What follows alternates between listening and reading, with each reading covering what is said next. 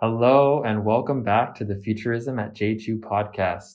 Today I'm joined by Ricardo and today's topic is privacy and security. So, Ricardo, why don't you take it away? I know you have an awesome story. uh, kind of awesome and a little bit creepy, depending on how you want to look at it. So, uh, I go to Mexico every year to visit family. I'm from there. I grew up there. And so last time we went, we actually went uh, this summer. And the difference between all the times that I've gone so far and this time was the fact that I went on plane, just because of time constraints. Uh, we usually drive there. And the process for crossing the border from Mexico back into the US is pretty easy. So you just go there, you hand in your documents, you know, your US passport, make sure that um, they make sure that the documents are le- legitimate and that everybody's passports who is in the car are there. Um, you know, they just check basic stuff, they call up names, make sure everybody's in there, good to go, hand them back, and then you're, you know, on your way back to, you know, a place in the US. Uh, but this time when I went and actually came back to the US by plane at the airport, the process was actually a little bit different. My dad was uh, ready to hand out the passport. He had him on his hand. So we reached the the person who was checking uh, those documents. And you know, my dad was ready to approach him and just give him the documents, make sure everything's good to go and move on.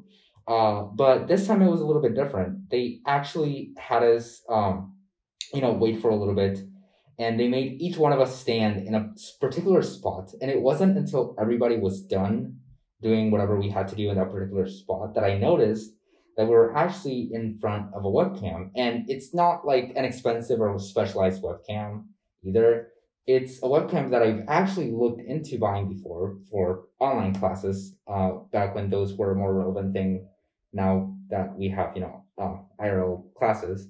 Uh, it's actually the Logitech C920, which is an HD webcam. You know, anybody can buy this. And it will, and that webcam was attached to a computer system. And although I'm not exactly sure, I didn't ask, but I'm pretty sure what they did is they had um the camera scan our faces uh, and see if we were in the database for people with valid US passports. Because whenever each one of us stood in front of the camera, a few seconds later, like maybe one or two seconds um, after we stood there, uh, the person would just call out our names exactly as they were, and we would just answer yes, and then you know we would move on to the next person, which I thought was really odd because I've never experienced that, and passing through the border was just completely different. We'd actually had to hand out physical passports, but this time it wasn't like that. It was completely digital. My dad never had to hand in his physical or our physical um, U.S. passports, and I what I believe it to be is that our faces were just scanned for recognizing if we were in the passport database, which a little bit creepy and a little bit cool in both ways. So I'll take I'll you know, you guys can think about if it's creepy or not. But yeah, that's essentially sort of the primer for this uh, topic that we're going to be talking about, which deals with a lot of security issues and things of that sort. So, do you think that made the whole process like did it make the process faster and like was it more convenient for you guys? I think it definitely sort of made it faster. Uh, it was a little bit weird, and I think it was a little bit more convenient because usually it takes around like five minutes, five minutes to check like passports, make sure they're all right, and you know move on. But this time it took like maybe like two minutes for us everybody to line up, get their faces scanned, and you know move on to that that was basically it, right? We they just called our names, scanned us, called our names. If we responded yes, that was pretty much it. We it was pretty hassle free, I will say. So And you said this is on the US side, right? So the US going into Mexico? yes, and that's actually one of the things that I forgot to say. Uh, so when we were going from the U.S. to Mexico, so you know we were we landed at an airport in Mexico, and you know we passed through immigration there, and there we actually had to hand in our physical passports. It was Oh, an actual person. Gotcha. like looking at the documents. Whereas in the US side, whenever we were going through immigration to get into the US, it was the camera based system. Okay. So I think this kind of raises the point of like, so so Mexico basically did it the traditional way with the documents, the Yeah. physical documents, and then the U.S. side did it with, I guess, this was facial recognition. Basically, That's what I would assume so, because it used a camera and just had us stay in like a particular spot. So I'm curious, is this like w- what is the legality of using facial recognition? Because is this like something that is written in law, like border, whatever, like cu- customs and border patrol and whatever, like they can use whatever technology they want? Or is it something that's just not regulated so they can kind of just do whatever? Like, what do you think? Uh, I'm not exactly sure on those. I don't. so don't quote me on the legality. I don't want to get in like uh, legal trouble. But what I would presume is that they have special rights to be able to do that. So they have some sort of uh, special legality to that. Because I know that you know with a lot of concerns happening around facial recognition, and especially control that comes with the software. Um, I know that you can't necessarily implement it with a lot of stuff. Like police before have tried to implement it, but you know it hasn't gone through. Same thing with other forms of legal action or industries. Uh, but you know that hasn't happened. But that was it, it was pretty notable to see um, you know border patrol essentially or immigration being able to use that technology. So I'm pretty sure they have a special permit, and it, in my opinion, it might also be sort of like a trial run to see how well the technology works in a very you know quote unquote like safe environment where it no you know you're not gonna necessarily get arrested. Like the worst thing that can happen is just having to check the physical documents uh, to make sure that you're actually you know legally entering the country and stuff like that. So I think that's the way they're trying to do it. So you know test the software in a pretty safe and you know regularly regular environment uh, so they can perfect this sort of stuff. But I definitely think it's like a specialized license. They probably have to be able to do this. Okay. And wait, did you say you were wearing a mask while you were doing this? No, they actually had to, had us take the mask. Like we had a mask inside of the airport, and they were like, "Okay, take the mask off." Oh, okay. So that's why I'm like pretty sure it was facial recognition. Because I'm I'm curious, like what mask wearing? Because I remember reading an article probably a couple months ago. Don't quote me on this. you should fact check this yourself. But Yes. it was like it's like facial recognition is still over like 90 or 95 percent like accurate even with masks on Yeah. like it can still tell which i find kind of crazy Yeah. like the masks provide very limited protection from facial recognition. Like it's an Yeah. extremely advanced technology.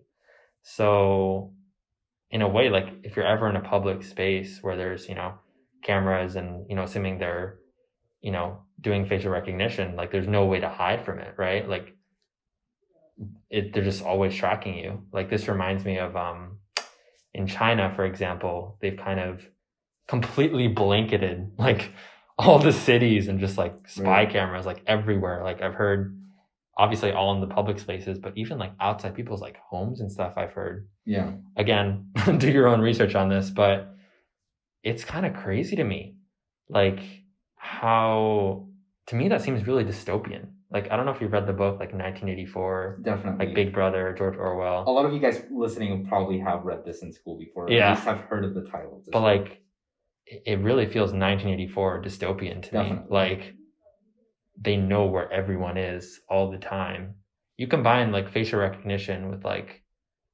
your like internet footprint and stuff yeah. and they pretty much know everything you're doing and where you are, who you are at all times. Yeah.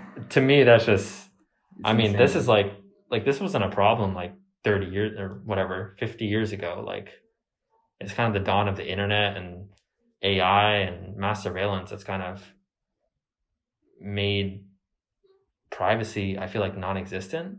Yeah. Like, I don't know, maybe I would put this up for debate, but do you think we have a reasonable assumption of privacy anymore? Like, is privacy a thing? Like, is it even, is it even like a valid word anymore? Like, uh, I don't know. I think the only privacy that you could attain realistically in today's world is if, if you were like a hermit living in the middle of the forest with no like technology.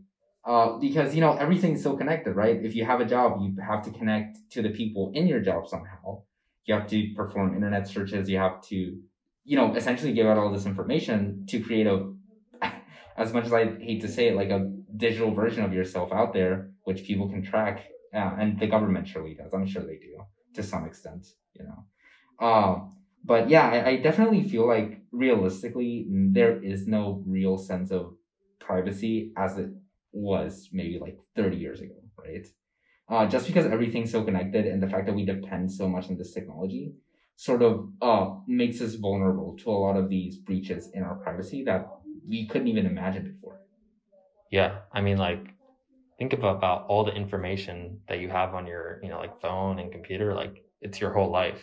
You know, yeah. it's it's really everything we do is online. Like, there's so little. You, you can tell pretty much everything about a person based on like all their history. on their search history, their photos, like everything. Um, I guess going back to the China example, another interesting thing that's going on there is this social credit system. Right. Where basically, you know, on top of the they can track everything everyone is doing. Yeah. Um, they can give people basically like credit scores. You know, like credit card, they can like track your like spending and right, right. spending habits and like give you a credit score. This is basically like a social credit score.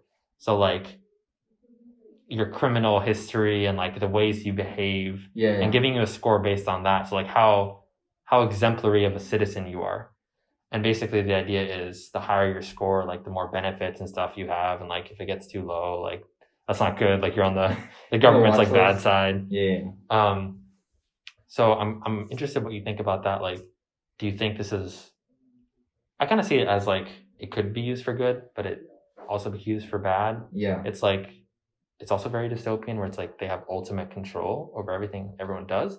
Yeah. But at the same time, that also I think brings a lot of security because you can track everything everyone does, which means you can easily track criminals. Right. You can prevent like fraudulent activity and stuff like that. So there's definitely the it, it goes back to the core of the issue, which is like giving up your privacy right. for potentially more security. Yeah. So yeah, what do you what do you think about the social credit system? Uh, I think it's a super t- tricky situation. I feel like the way that at least uh, China's implementing it is not great.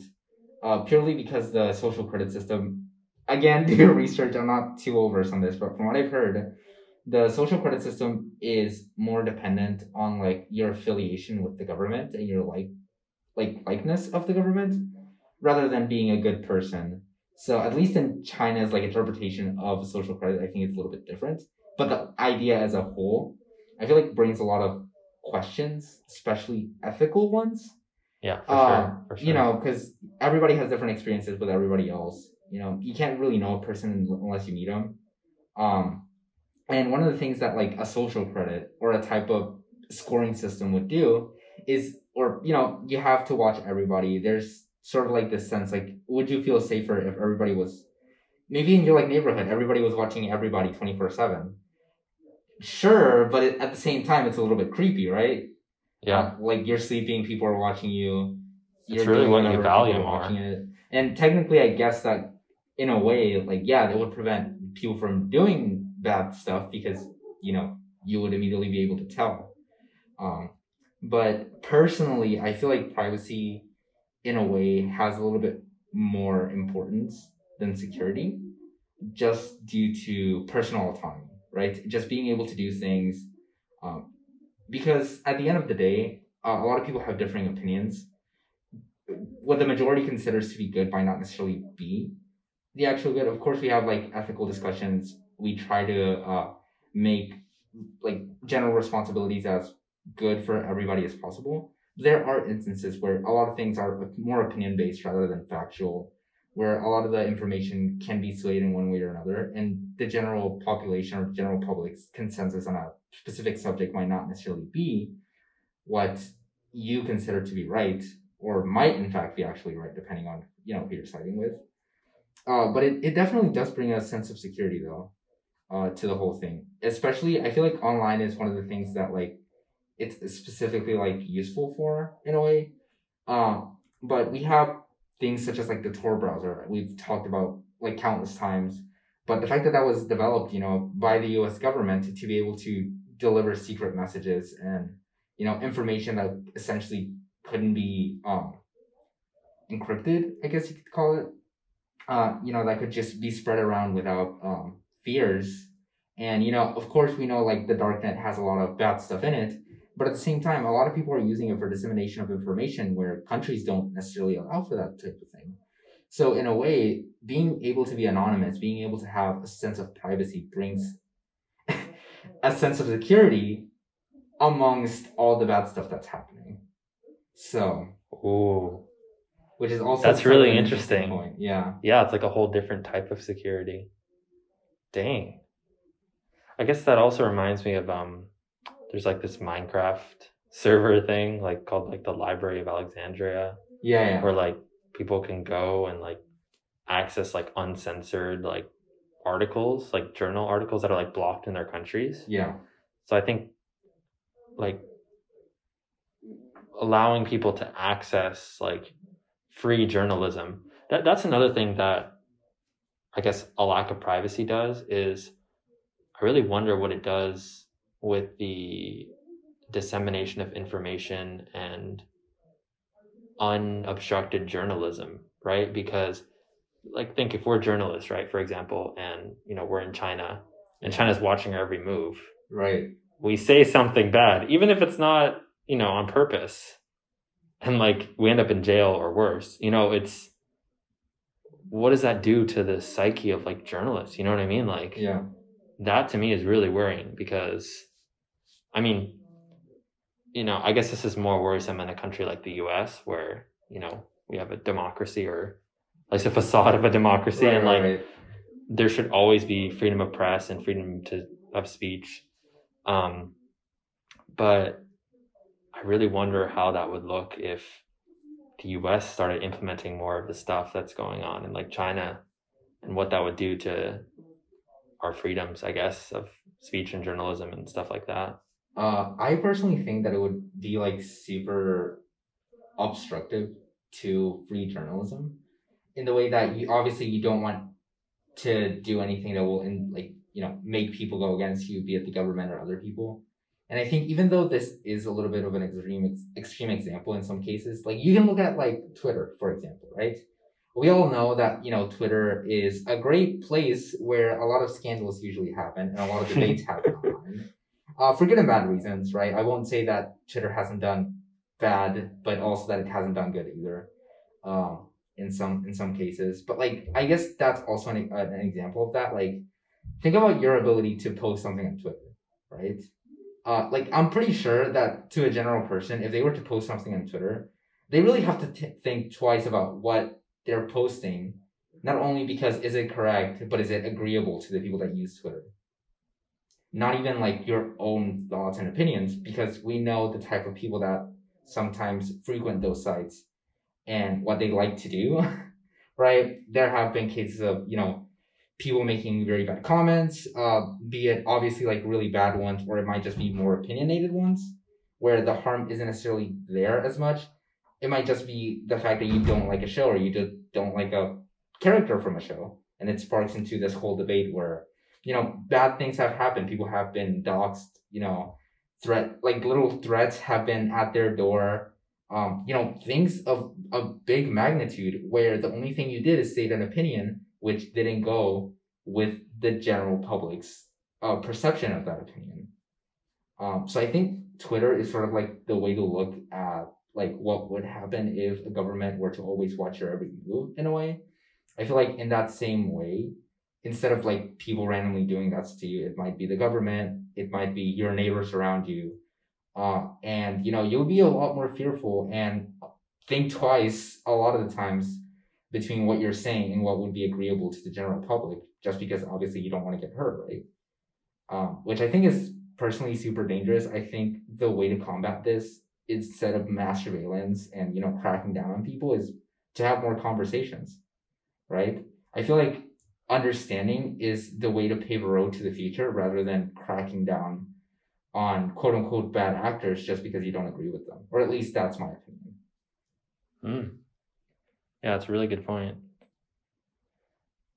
Um, this is this is kind of changing the discussion, but you know, since we are in Maryland, Right. and obviously there was a whole issue with these spy planes basically like Okay, circling the area. Yeah, yeah. Would you do you want to talk about that a little? Yes. Uh, so if you guys don't know already, uh, there there was. I'm not. I'm pretty sure the um the project isn't going on still, just due to the gigantic backlash that happened. But um, back and and I'm just you know citing an article from um, let's see, the, uh, Bloomberg Business Week, um, by uh Monte Reel um, you know, it's essentially talking about the fact that back in 2015, 2016, I believe, uh, a private, um, essentially like security contractor uh, with this company uh, decided to reach out to Baltimore PD to get their service to be used by them. Essentially, what happened is a million or you know a rich person somewhere decided to give this company a grant. Um, the only way to get the grant though was to secure at least some space where they could use the technology. And you know, they reached out to different uh, cities, different you know states. Uh, nothing worked until they got to Maryland, and more specifically Baltimore PD. Uh, then they were able to reach an agreement where um, Baltimore PD would essentially let this company help Baltimore PD crack down on different things. Uh, and essentially, Baltimore PD didn't have to pay anything because this whole ordeal or this trial run, if you will, was paid by the millionaire somewhere, somewhere else. Uh, and so essentially, because of that, they, you know, Baltimore PD decided not to disclose information regarding the fact that this private security company or technology company, if you will, uh, was essentially flying a plane over the skies of Baltimore that would essentially track everybody's movement. Albeit, uh, you couldn't necessarily like zoom in on people and know exactly who they were. But, you know, if you can follow a dot on a map, that in combination with already cam like ground cameras that they already have around, it's pretty easy to spot who did what. And the fact that people weren't made aware of this is extremely alarming.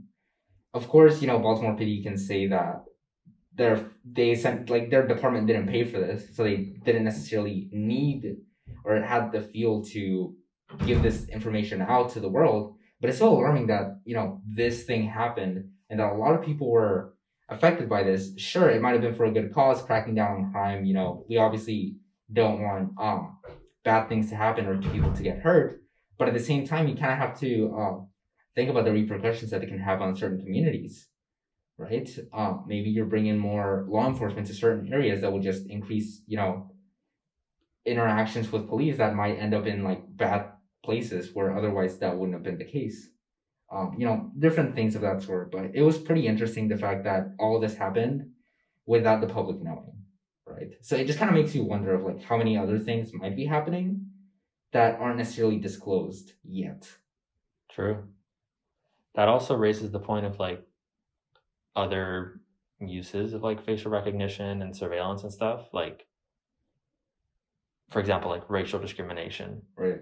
Like, this technology makes it so much easier to discriminate against people, you know, for, you know, you just like put in the, a keyword or something or Right. whatever, whatever you're looking for, and you can literally track people. Um, you know, and it's easier than ever before, and that is also very worrying. Um, this reminds me, I know I was talking with Max one time, and he mentioned this. Um, I think it was movie, Person of Interest, that basically discusses like the intersection of mass surveillance and AI, and it kind of got into some of this topics. So if you're looking for a cool movie to watch, Yeah. definitely suggest that. There's also like the Snowden and like Citizenfour movies, which also discuss like um, like privacy issues and um, I guess more like personal device issues, I guess, and like how the government uses our information, which is also really interesting. Um, and actually, on the on the topic of personal devices, um, I guess what like because I guess the two main companies right now are Apple and Samsung, right? Right. Apple's like this closed source, presumably more secure system, and then you have Samsung, which is like open source, right? Android, Yeah. Linux kernel, whatever. I mean, you know more. You're the CS. Do you want to do you want to talk about these? Like, yeah, yeah. So like just systems. going off of the basic differences of these. Uh, iOS, like you said, is very close. You know, they everything they do in house, even their chips nowadays for their phones are done in house, both for like P, like you know their desktop computers and laptops to their phones. So everything is very integrated, very close. So they manage everything. Nobody gets to touch their information. It's all theirs. Uh, as opposed to Samsung and all these other companies who are on Android, which is actually open source based on the Linux kernel. Uh, Linux kernel is essentially just like a basic set of uh, code that will essentially make the operating system for it could be a desktop, could be uh, you know anything else, and especially you know Android, which is what a lot of other uh, phones run on, um, which makes it good and bad in two senses.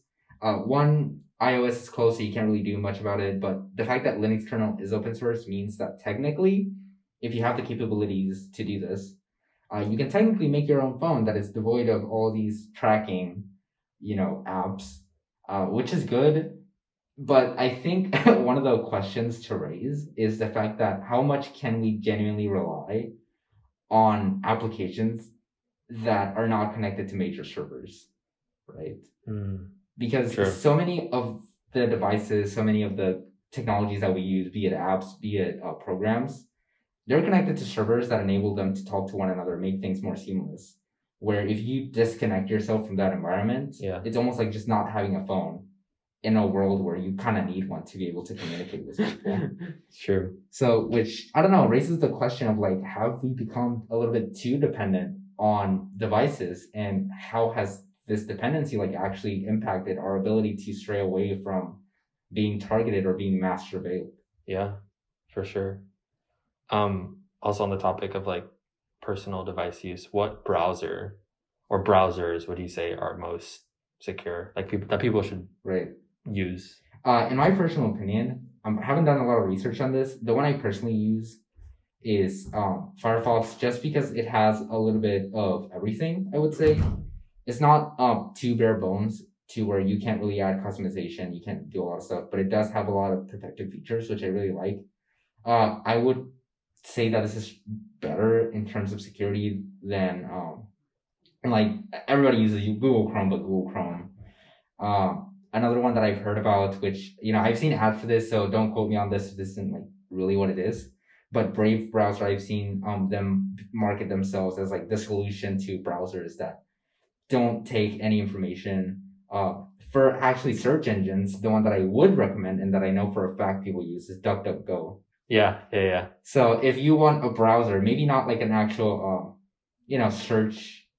I mean, and a search engine, not a browser. So if you want a search engine that doesn't keep track of your data and stuff, go use DuckDuckGo. If that, if you want to do that, if you don't want to switch browsers, uh, browsers for that, at least for the PC side, right? You have what I would recommend: Brave browser and uh, Firefox. And then for iOS, I would, if you want to, and if you really don't mind, I would say use just Safari. Yeah. Uh, because you know that's tightly integrated into the Apple ecosystem. Uh, nobody really touches that data except for Apple. And you know, for one company to touch your, that data is better than to have two or three of them Yeah, for touch sure. that data. So I would I would say if you're running like Mac OS or an iPhone to use, um, you know, Safari. If you don't really need a lot of the fancy other stuff that you know these other browsers kind of want to give you in exchange for your data. Cool. All right. So with that, go check out those browsers and search engines. Go check out the movies you recommended. Think about, I guess, in your personal life, like, do you think privacy or security? Like, what is more worth it, or does it depend on the context? Um, but I think it's a really interesting conversation. I think it's a question we should be asking ourselves, especially in the age of all these amazing technologies like AI and surveillance and facial recognition. Um, and with that, I hope you enjoyed. Thank you, Ricardo. Yeah. And uh, we'll see you on the next one. All right. See ya. Bye.